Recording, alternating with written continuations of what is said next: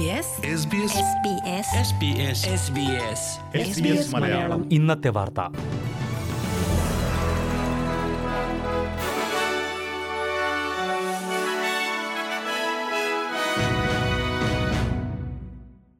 നമസ്കാരം. S B S Malayalam ഇന്നത്തെ വാർത്തയിലേക്ക് സ്വാഗതം. ഇന്ന് രണ്ടായിരത്തി ഇരുപത്തിയൊന്ന് ഡിസംബർ പതിമൂന്ന് തിങ്കളാഴ്ച. വാർത്ത വായിക്കുന്നത് ഡെലിസ് പോൾ. വെസ്റ്റേൺ ഓസ്ട്രേലിയയുടെ അതിർത്തി രണ്ടായിരത്തി ഇരുപത്തിരണ്ട് ഫെബ്രുവരി അഞ്ചിന് തുറക്കുമെന്ന് പ്രീമിയർ മാർക്ക് മെക്കോവൻ വ്യക്തമാക്കി. രണ്ട് ഡോസ് വാക്സിൻ സ്വീകരിച്ച അന്തർ സംസ്ഥാന യാത്രക്കാർക്കും രാജ്യാന്തര യാത്രക്കാർക്കും വെസ്റ്റേൺ ഓസ്ട്രേലിയയിലേക്ക് ഫെബ്രുവരി അഞ്ച് മുതൽ യാത്ര ചെയ്യാൻ കഴിയുമെന്ന് അദ്ദേഹം പറഞ്ഞു. പ്രാദേശിക ബിസിനസ്സുകൾക്കും വെസ്റ്റേൺ ഓസ്ട്രേലിയക്കാർക്കും ഈ മാറ്റത്തിനായുള്ള തയ്യാറെടുപ്പ് ഇതിനുള്ളിൽ നടത്താൻ കഴിയുമെന്നും അദ്ദേഹം കൂട്ടിച്ചേർത്തു. രണ്ടായിരത്തി ഇരുപത് ഏപ്രിൽ അഞ്ചിനാണ് അന്തർ സംസ്ഥാന യാത്രക്കാർക്കും രാജ്യാന്തര യാത്രക്കാർക്കും വെസ്റ്റേൺ ഓസ്ട്രേലിയ വിലക്ക് വിലക്കേർപ്പെടുത്തിയത്. രണ്ടു വർഷത്തിന് ശേഷമായിരിക്കും വെസ്റ്റേൺ ഓസ്ട്രേലിയ അതിർത്തി തുറക്കുക.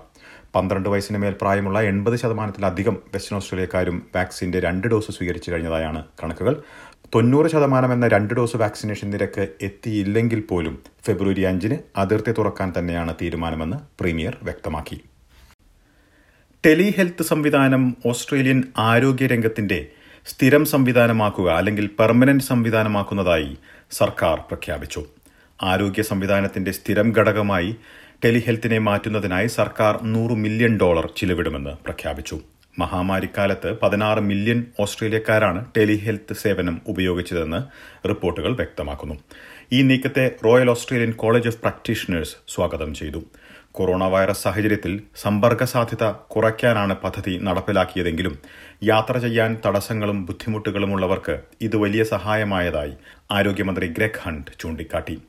നഗരങ്ങളിൽ നിന്ന് ദൂരെ ജീവിക്കുന്നവർക്കും ടെലി ഹെൽത്ത് സേവനങ്ങൾ ഉപയോഗപ്രദമായതായി അദ്ദേഹം കൂട്ടിച്ചേർത്തു.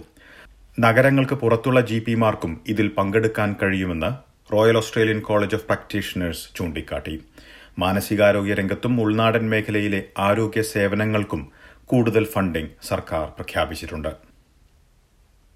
നോർത്തേൺ ടെറിറ്ററിയിലെ ചില ഉൾനാടൻ സമൂഹങ്ങളിൽ ലോക്കൌട്ട് നടപ്പിലാക്കേണ്ടി വന്നേക്കാമെന്ന് acting chief minister Nicole Manison പറഞ്ഞു.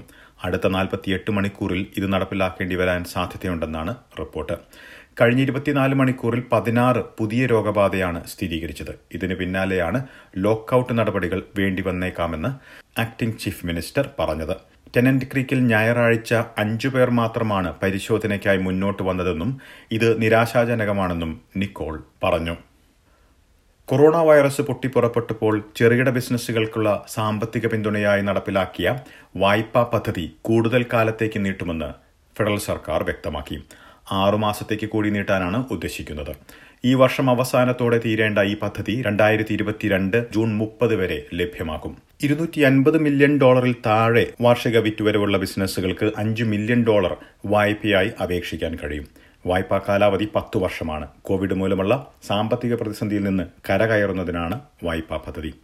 രണ്ടായിരത്തി ഇരുപത് മാർച്ച് മുതൽ എൺപതിനായിരം ലോണുകൾ നൽകിയതായി ട്രഷറർ ജോഷ് ഫൈഡൻബർഗ് ചൂണ്ടിക്കാട്ടി. പ്രതിരോധ രംഗത്ത് ഓസ്ട്രേലിയയും ദക്ഷിണ കൊറിയയും തമ്മിൽ ഒരു ബില്യൺ ഡോളറിന്റെ കരാറിലേർപ്പെട്ടു. ഇത് ഇന്തോ പസഫിക് മേഖലയിലെ ഓസ്ട്രേലിയയുടെ സുരക്ഷയ്ക്കും പ്രതിരോധ ശേഷിക്കും നിർണായകമായിരിക്കുമെന്ന് പ്രതിരോധ മന്ത്രി പീറ്റർ ഡട്ടൻ പറഞ്ഞു. ഓസ്ട്രേലിയ ഒരു ഏഷ്യൻ രാജ്യവുമായി ധാരണയിലാകുന്ന ഏറ്റവും വലിയ കരാറാണിത്. ഹാൻവ എന്ന കൊറിയൻ കമ്പനിയായിരിക്കും ഓസ്ട്രേലിയയ്ക്കായി ആയുധങ്ങൾ നിർമ്മിക്കുക. ഇതിന്റെ നിർമ്മാണ പ്രവർത്തനങ്ങൾ വിക്ടോറിയയിലെ ജീലോങ്ങിലുള്ള കമ്പനിയുടെ ഫാക്ടറിയിലായിരിക്കും നടക്കുക. അഞ്ചു മാസത്തിന് ശേഷം ക്വീൻസ്ലൻഡ് അന്തർ സംസ്ഥാന യാത്രക്കാർക്കായി അതിർത്തി തുറന്നു.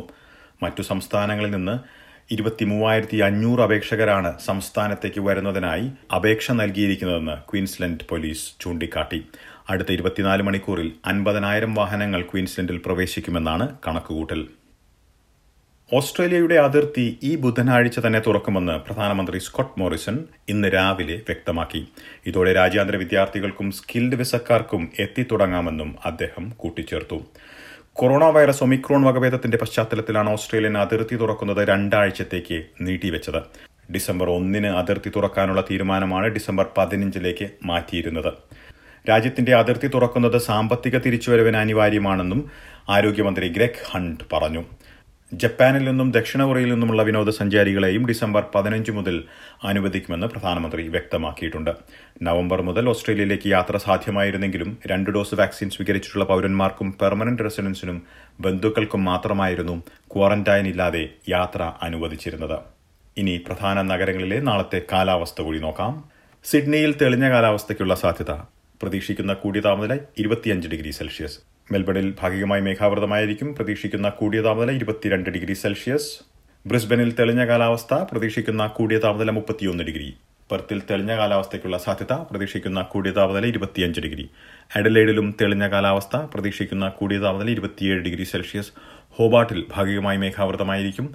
പ്രതീക്ഷിക്കുന്ന കൂടിയ താപനില ഇരുപത്തിയൊന്ന് ഡിഗ്രി. കാൻബറയിൽ ഒറ്റപ്പെട്ട മഴയ്ക്കു സാധ്യത. പ്രതീക്ഷിക്കുന്ന കൂടിയ താപനില ഇരുപത്തിയൊൻപത് ഡിഗ്രി സെൽഷ്യസ്. ഡാർവിനിൽ തെളിഞ്ഞ കാലാവസ്ഥയ്ക്കുള്ള സാധ്യത. പ്രതീക്ഷിക്കുന്ന കൂടിയ താപനില മുപ്പത്തിയഞ്ച് ഡിഗ്രി സെൽഷ്യസ്. ഇതോടെ ഇന്നത്തെ വാർത്താ ബുള്ളറ്റിൻ ഇവിടെ പൂർണമാകുന്നു. നാളെ വൈകിട്ട് ആറു മണിക്ക് എസ് ബി എസ് മലയാളം വീണ്ടും വാർത്താ ബുള്ളറ്റിനുമായി തിരിച്ചെത്തും. ഇന്ന് വാർത്ത വായിച്ചത് ഡെലിസ് ഫോൾ